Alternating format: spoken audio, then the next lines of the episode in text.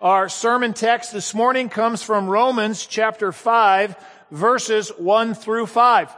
Uh, next week we will be uh, engaged in fall kickoff, an exciting new season of ministry here at the church, and and we're entering a new exciting season in our study of the book of Romans as we enter into Romans 5 through 8. So I ask that you would listen now as I read, for this is the very word of God, Romans 5, 1 through 5. The apostle Paul writes, Therefore, since we have been justified by faith, we have peace with God through our Lord Jesus Christ. Through him, we have also obtained access by faith into this grace in which we stand and we rejoice in hope of the glory of God. More than that, we rejoice in our sufferings, knowing that suffering produces endurance, and endurance produces character, and character produces hope, and hope does not put us to shame, because God's love has been poured into our hearts through the Holy Spirit who has been given to us. May the Lord bless to our hearts and minds the reading of His Word, and you may be seated. Would you join me in prayer? Heavenly Father, we pray that by the power of your Spirit working through your word, you would open our eyes to see the truth of the gospel, perhaps for the first time, or maybe just simply to see it afresh. And that we would see the gospel in its depth, all of its implications and applications that we would believe it and confess it, but we would also experience its transforming power in the way that we live. We pray these things in Jesus' name. Amen. Well, there's an old adage that says something like this, doctrine divides, but love unites.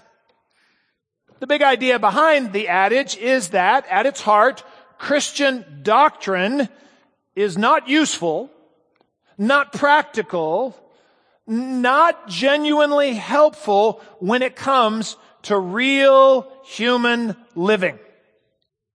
For doctrine, the argument goes, doesn't really aid us in fostering healthy relationships, which we all need.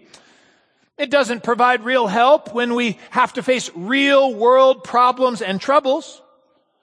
No, the the study of doctrine only gives the, the theologically minded among us stuff to fight about and divide over in the church. With the underlying assumption, of course, that even the doctrinal stuff we fight about is, it, doesn't really matter to the real issues of real life. Sometimes people might express it a little differently, perhaps with a little more sophistication by saying something like, I'm not so interested in orthodoxy, that is, right belief, right confession of the truth, but I'm really more interested in orthopraxy, right practice, right behavior. I don't really care what you believe. I, I only ultimately care how you behave. That's what really matters. And I think you can see this mentality, this anti-doctrine mentality in many churches where you find little to no teaching on historic matters of Christian doctrine, but there's lots of practical instruction on how to behave. You might hear lots of topical sermons like three steps to a happy marriage, ways to be a better communicator at work and home, how to deal with difficult people, how to wisely manage your money. In fact, I, was talking to someone recently who told me they had been attending a prominent Atlanta church for years in which they had heard lots of useful sermons about relationships, techniques for a better marriage, ways to overcome setbacks, how to be wise with your finances. But in all those years, they had never heard a sermon on sin or the atonement or the Trinity or the nature of justification. You get the picture. And as Reverend Swen said to me during the break, he said, and doesn't it also seem like churches that focus on that are more popular? Well, what should we say to such things? Is Christian doctrine useful for real Christian living? Is it helpful when we face genuine problems, genuine troubles, genuine hardships in this life? Must we know in a fundamental way what we must believe as Christians, or do we simply need practical moral instruction on how we ought to behave like Christians? Well, I will be the first to acknowledge that it is altogether possible to have a sound profession, a sound confession of faith, while failing to live in heartfelt obedience to Christ and His Word. There is indeed such a thing as dead orthodoxy. That's something we should be aware of in the church and we should war against it. And yet at the same time, the Bible is clear that the ultimate foundation for all right action is in fact sound doctrine. What we believe about God and what we believe about ourselves before God, that transforms the way we think and this shapes and fuels the way we live. Sound doctrine is the root from which the fruit of sound living grows. And perhaps nowhere in scripture do we see this connection more clearly than in the works of the apostle Paul and perhaps nowhere in the works of the apostle Paul do we see this connection more clearly than in the book of Romans. As we have seen here in Romans, Paul is laboring to preach the gospel of the Lord Jesus Christ. In doing so, he is laying a deep foundation of sound doctrine. He's telling us what is true and what is to be believed in order to, to be a Christian. And yet it's clear that Paul is convinced that this doctrinal foundation is the basis not only for right thinking, but for transformational obedience. For, for Paul, believing what is true is the foundation for living as we ought. And if we take a step back, we can clearly see this in a kind of macro way as we consider the book of Romans as a whole. As we continue to study Romans, we will see that in the first 11 chapters of Romans, Paul will labor to tell us what is true. And as he does that, he will provide very little in the way of behavioral admonition. And then in Romans 12, as we will see in a number of months, he makes this great pivot in, in which having laid this doctrinal foundation, he will then turn and command us saying, therefore, in light of all these truths, this is how we must live. And we'll see, beginning in chapter 12, he's going to be very practical, very direct, very specific with all manner of behavioral commands. You see, Paul is clearly convinced that the faith we confess as believers is the this faith, this confession, rightly understood, produces what he calls the obedience of faith. And so if we take a step back, we can see this structure in Romans writ large, but I would suggest to you that at various points along the way, we see the same connection. And I would argue that we see this connection very clearly, this connection between doctrine and practical living. We see this connection very clearly here at the outset of Romans 5. Now, if you've been with us through our study of the book of Romans, then you will know that over the past couple of chapters, Paul has been laboring to establish and prove a very particular doctrinal point. That we are justified by grace through faith in Christ Jesus apart from all works. We've seen that in the opening three chapters, he, he labors to show us the need for justification by faith. We need to be justified by faith because we're all sinners. And our deeds fall dreadfully short of the glory of God. So as a result, our deeds could never, can never, and will never be able to justify us before the judgment seat of God. Our deeds will only condemn us and leave us under God's wrath. And so in light of this desperate need for justification, which cannot come from our own works, Paul then declares the good news that God has revealed his own righteousness in the person and work of Jesus Christ.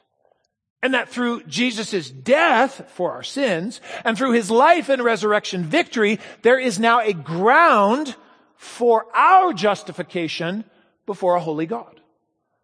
So that Paul makes it very clear. By faith in Jesus Christ and by faith alone, the believer is justified.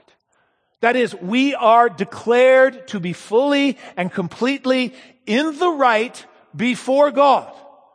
Not because of our own works, but because of Jesus Christ and faith in Him. And and it's very clear. This is the only way anyone can be justified through faith in Jesus Christ, who is the righteous one. So Paul has sought to show our need for justification.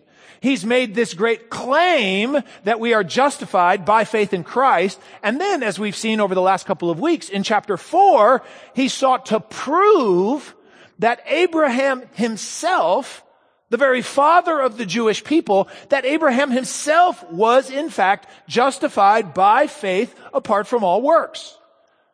And by proving that this was true for Abraham, Paul shows that justification by faith is in fact the way of salvation for all people. So for many chapters now, right, Paul has been engaging in some doctrinal labors.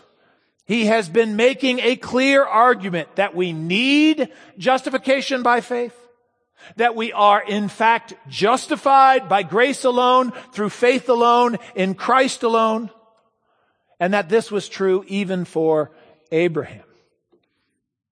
But we could still say, okay, so what? I, I come to church today with heavy burdens pains, afflictions, sufferings. And I don't really care about that doctrine, right? I mean, it's a very interesting theological study. Thank you for providing it. it. It might help me someday get a good grade on a theology exam at Reformed Theological Seminary, which I don't plan to attend. But what difference does it make in the real world? When I'm troubled with cares and burdens, when I'm overwhelmed and stressed out and afflicted in various ways, what practical difference does such doctrine make? That's a good question. But here in Romans 5, Paul's going to argue, oh, believer, it makes all the difference. In these verses, Paul makes an argument for the benefits, the practical benefits of justification by faith. He begins the chapter, you will see, by saying, therefore, having been justified by faith, therefore, having been justified by faith, and then he's going to say, we now have these benefits. And I hope we'll come to see that these benefits are real and they are practical and in fact, they are most applicable at the times of greatest trial. Here in these verses, Paul presents us with three benefits of justification by faith alone in Christ alone. So let's consider these three benefits in turn. The first benefit is that having been justified by faith, we have peace with God. Peace with God is the first great benefit of justification by faith. Now, I, think most of us, when we think of the word peace, we typically think of a, an emotional state of inner calm or tranquility. Uh, we might even think of just the absence of conflict in our lives. And, and these notions are not absent here, but they are not foundational to what Paul is speaking about. No, when Paul speaks of peace here, He's speaking very explicitly, we see in the text, about peace with God. And he is referring not so much to a subjective state of mind, or feeling, but he is talking about an objective state of relationship. Because the believer has been justified by faith in Christ, the believer now lives in an objective state of peace with God. And of course, the backdrop of such a state of peace is, is, is reminding ourselves that by nature, we are not at peace with God. No, because of our sin, we are by nature enemies of God, which Paul will say very clearly in verse 10. By nature, we are in fact alienated from God, as Paul says in Ephesians 2. We are, as we have learned in the study of Romans, we are by nature under God's wrath and judgment. And we have seen that there is no amount of works or effort on our part that could propitiate or turn aside God's wrath. There are no works. There is no behavior that we could, that we could exercise on our part that could reconcile us to God and overcome the alienation that our sin creates. By nature, we do not and cannot know God in truth. 1 Corinthians 2. By nature, we do not and cannot obey God in truth. Romans 8. No, by nature, we do not and we cannot love God, for we are, in fact, haters of God and we are his enemies. But here then is the gospel that in love, by grace, God has sent his own son to live the perfect life that we should have lived but could not.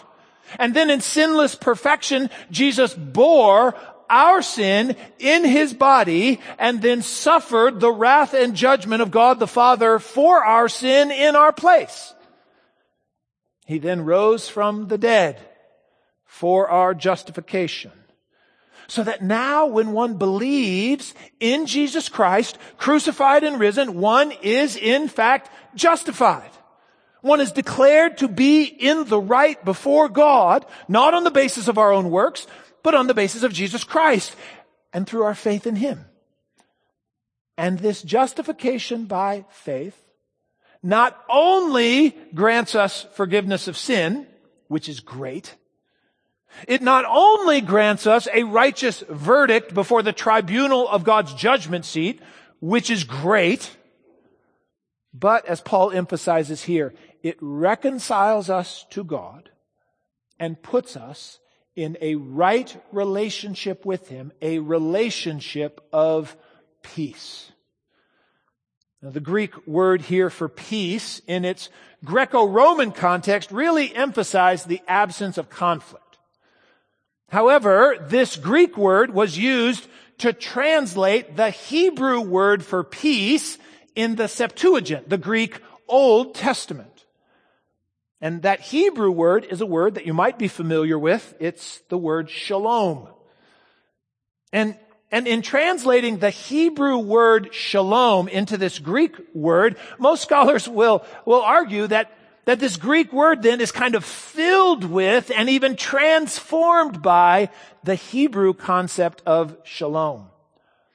And that's important because shalom is not just the absence of conflict, but shalom is a state of right relationship and full orbed blessing. Shalom doesn't just mean, ah, yeah, we don't fight.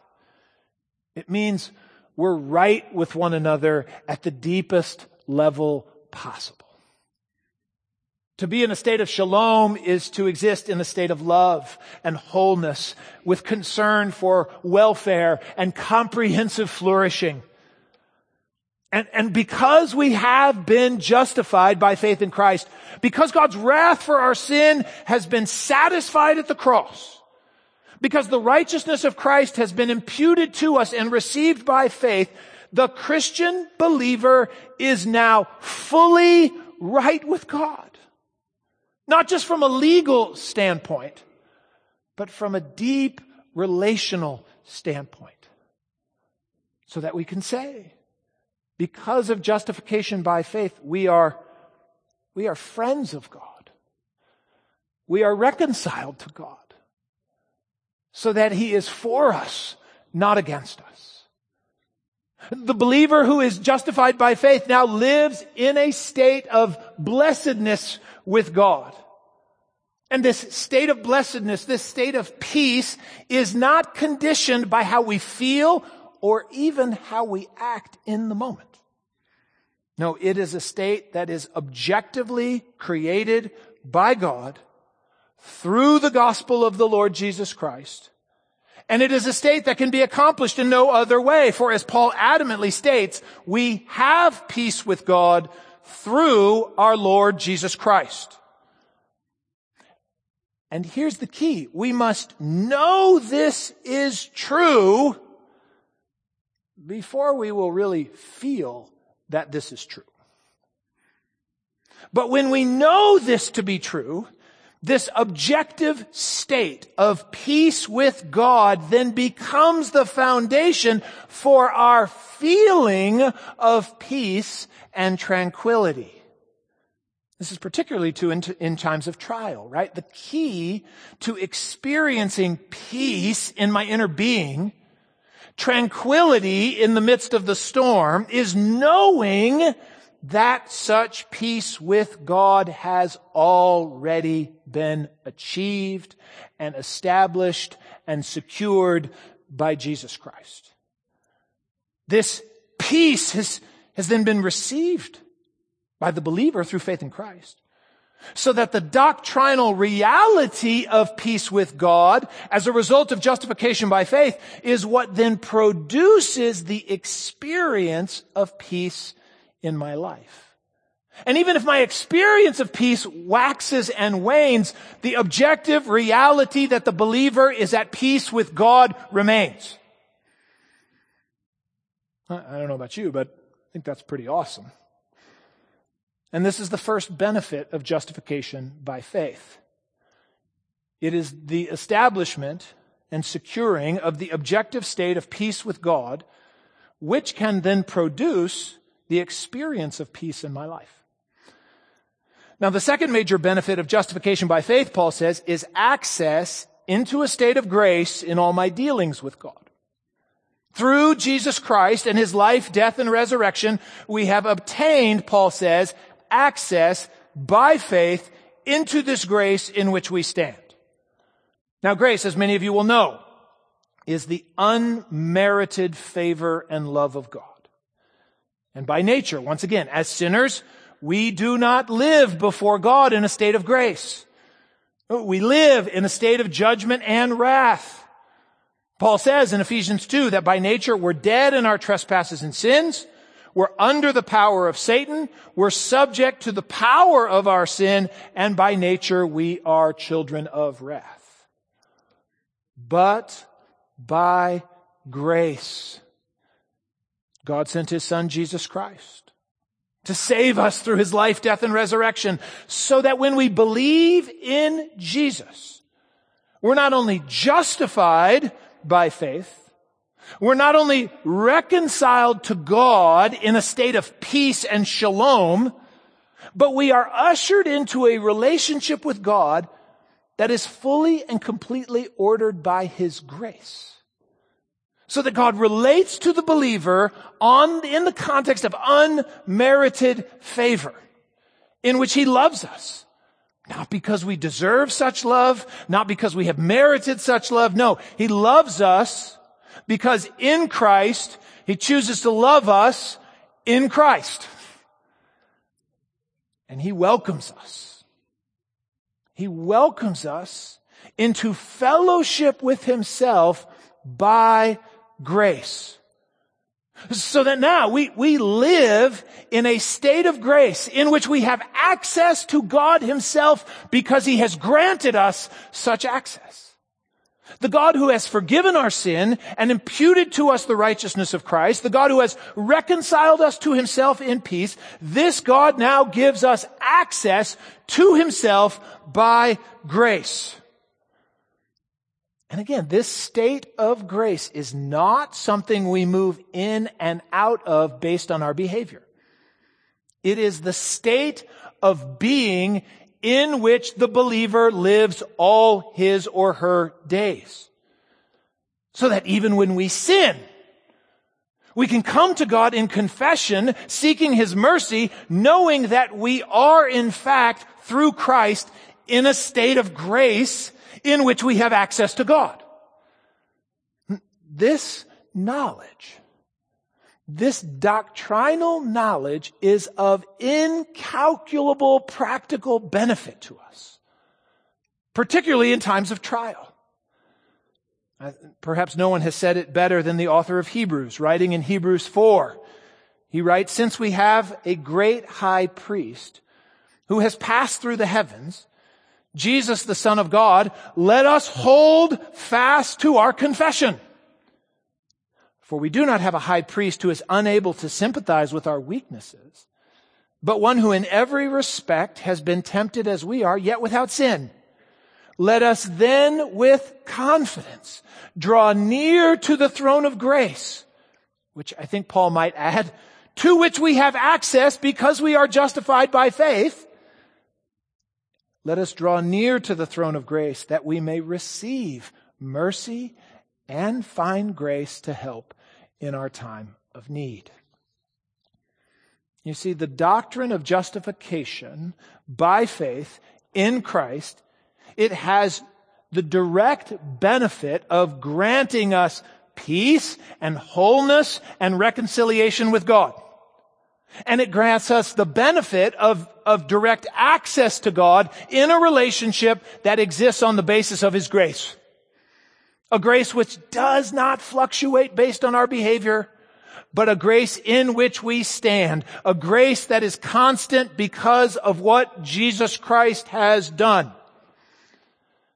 In this grace, we have free access to God Himself, in which He promises to grant us grace and mercy in our time of need. And I tell you again, this is of immeasurable practical benefit.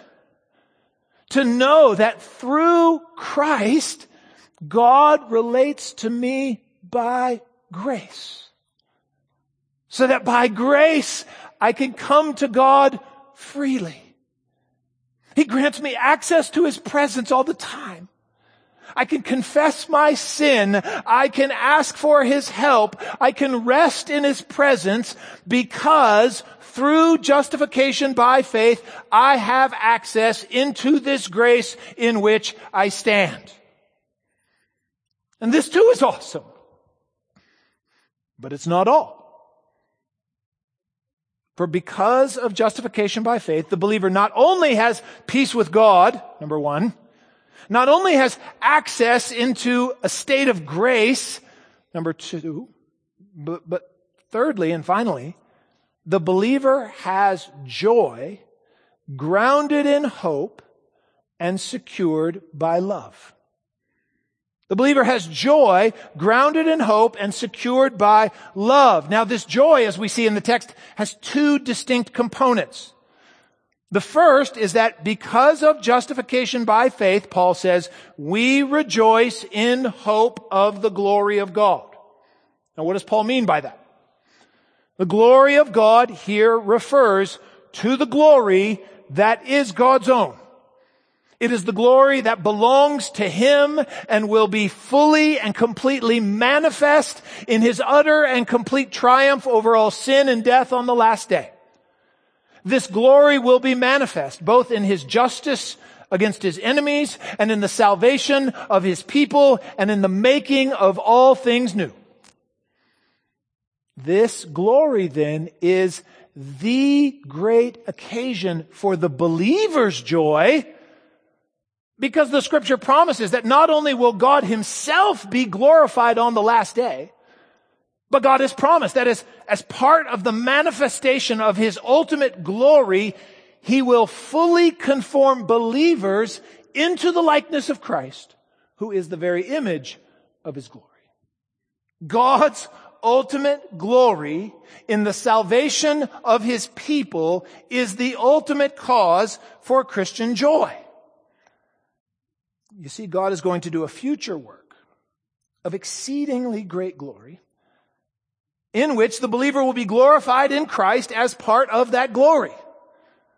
Paul speaks of this in 2 Corinthians 4, in which he says, the slight momentary afflictions of this life are preparing us for an eternal weight of glory beyond all comparison.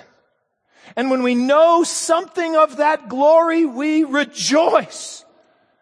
And our joy flows in a more full-orbed way from our understanding that we have in fact been justified by faith in Christ and not because of our own works. Because you see, being justified by faith apart from our works reminds us, reassures us that the ultimate glory in the life of the believer is in fact secure. It's not wishful thinking. No, it's a secure hope.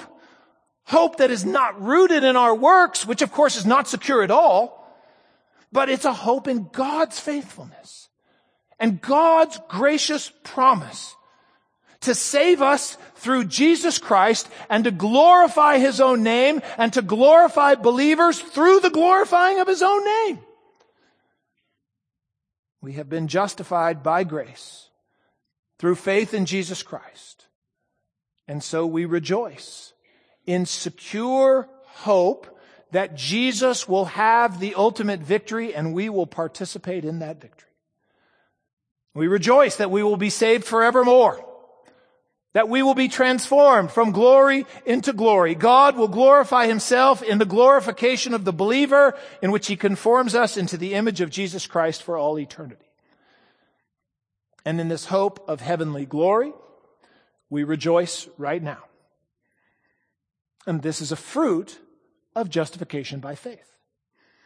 But we also see here in the text that this joy rooted in secure hope has another component to it. For Paul says we, we not only rejoice now in the hope of secure heavenly glory, which we will taste someday, but he says we also rejoice in our present sufferings. Okay, so you want the rubber of Christian doctrine to hit the road of practical living? Here it is. Because we all face sufferings and trials of various kinds.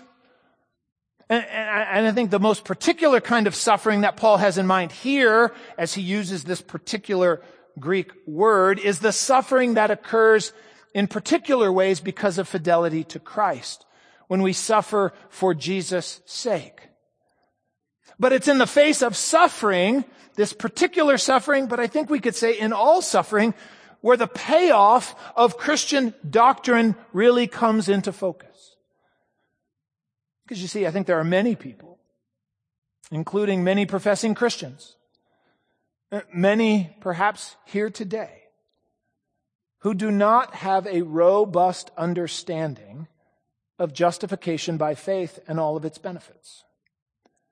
And one result of the, of the lack of this understanding is that when we face trials and sufferings, when we face persecutions and afflictions, we often feel like God has abandoned us or rejected us or is neglecting us. And this feeling we can become convinced of so that it can become the cause of inner turmoil and anger and bitterness and doubt and even despair. We begin to question whether God loves us, whether He is for us. We wonder why God would allow this and why He does not remedy the situation right away. And we often feel this way because I think deep down we have a, a doctrinal view, which we might not voice, but we believe that, that we think God's primary purpose and promise is to make our lives happy and our circumstances pleasant right now. We often think that our good behavior then should further secure our earthly happiness and, and our pleasantness and our comfort. And so when we suffer, particularly if we suffer for doing good, well, then the whole system of our expectations begins to come unraveled and the, the truthfulness and the faithfulness of God as we understand Him comes into question. But brothers and sisters, this is where sound doctrine has the power to transform our experience of suffering. Because sound doctrine reinforces for us in a foundational way, even in suffering, that God loves us. Not because we deserve his love, for we do not. But he loves us because he chooses to pour out his love upon us by grace. In love by grace, he sent his son to save us. In love, he has given us his spirit to work faith in us so that we believe in Jesus Christ and are in fact justified by faith in Christ. In which we are forgiven of all our sin in Christ. And we are declared to be righteous before God in Christ. In Christ, we know we have peace with God. We're reconciled to God. In Christ, we have access to God, access into this grace in which we stand. In Christ, we have joy because of the secure hope that God will glorify himself and glorify us in the complete salvation of his people on the last day. And in light of all this, when we encounter suffering now, then we can know, we can know beyond a shadow of a doubt that these afflictions, these sufferings are, are not because God has abandoned us. They are not in any way because God does not love us. They are not because God is unfaithful or unkind or unjust. No, we know that we are justified by faith in Christ. We know that we have peace with God. We know that we have access into this grace in which we stand, and we know that we have joy in the hope of the glory of God. And in light of all this, we necessarily then see our suffering in a very different way. We know that this suffering comes to us, as we sang in our first hymn, from the hand of a loving, gracious, victorious God with whom we are at peace, with whom we live in a state of grace and access. So we can know that these sufferings ultimately serve a faithful, peaceful, gracious, and glorious purpose. But what then is that purpose? Paul spells it out. He says suffering produces endurance. Now, endurance here is not merely passive resignation, but it's a, an active and strong patience in which we look beyond the immediate suffering to the glorious end result. Such patience and endurance, Paul says, produces character. You see, the very act of patiently enduring suffering through faith in Jesus Christ, it forms us and shapes us to be more like Jesus. The practice of patient endurance, like Jesus practiced, helps to form Christ-like character in us. And this character, Paul says, then produces further hope. You see, we set out and we are empowered to endure trials with patience because we have the hope of glory. But Paul says here, the more we endure, the more hope we obtain. Hope sets us on the journey and hope is part of the culmination of the journey. And Paul says this hope does not disappoint. It does not put us to shame. Because we know the ultimate victory of God is secure and this hope is itself secured by the active experience of God's love, which Paul says has been poured into our hearts through the Holy Spirit who has been given to us. Brothers and sisters, do you see how all of this is connected? God gives us the Spirit, enabling us to believe in Jesus Christ. By and through faith in Jesus Christ, we are justified. The result of this justification is that we have peace with God, we have access into a state of grace, and we have joy in the hope of eternal glory. This faith, this peace, this grace, this joy, this hope then enables us to do what would otherwise be impossible. To actually rejoice in suffering. Not because we're masochistic and we think the suffering is somehow good in and of itself. No. But because we know, on the basis of sound doctrine, we know that the God who loves us and gave his son for us the God who, with whom we are at peace, the God with whom we have access into a state of grace, the God who will ultimately triumph over sin and death in us and for us. We know this God is at work in our suffering to make us more like Jesus. To conform us to Christ's own holy character. And so we rejoice because we know that this work of God cannot and will not fail. God began a good work in us and he will see it through to completion at the day of Christ Jesus. We who are justified by faith in Christ, we will be glorified through that same faith in Christ. So we can rejoice now. We can rejoice as a people who are justified by faith in Christ. We can rejoice as a people who have peace with God through Christ. We can rejoice as a people who have access to the God of grace in Christ. We can rejoice as a people who have the secure hope of heavenly glory in Christ. And we can rejoice as a people who know that God is at work in our suffering to sanctify us and make us more like Christ. So, brothers and sisters, this is but a small taste of the benefits of Christian doctrine, where we lay hold of the, the fruit of understanding of what it means to be justified by grace through faith in Christ. And may God give us the grace be, that we would be lovingly filled with His Spirit so that we might believe in Christ and have increasing understanding of the full implications and benefits of that faith. That we might not only confess the truth about Christ, but through faith in Christ, may we live lives of peace and grace and joy and hope and love. Lives of patient endurance even in the most acute trials and sufferings.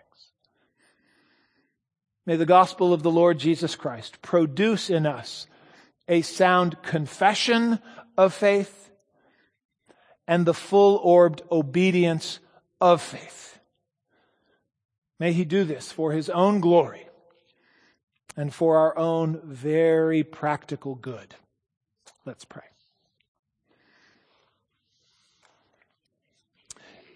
Heavenly Father, we would be content with so little. If you just told us a handful of things to do, we might go try to work on them, but we would miss the whole point. Oh Lord, Help us to understand the deep doctrinal truths of the scripture. But not just so we can know them and talk about them, but that we might know these truths in such a way that we experience the transforming benefit of these truths in a full orbed life of obedience. May it be so. We pray this in Jesus' name. Amen.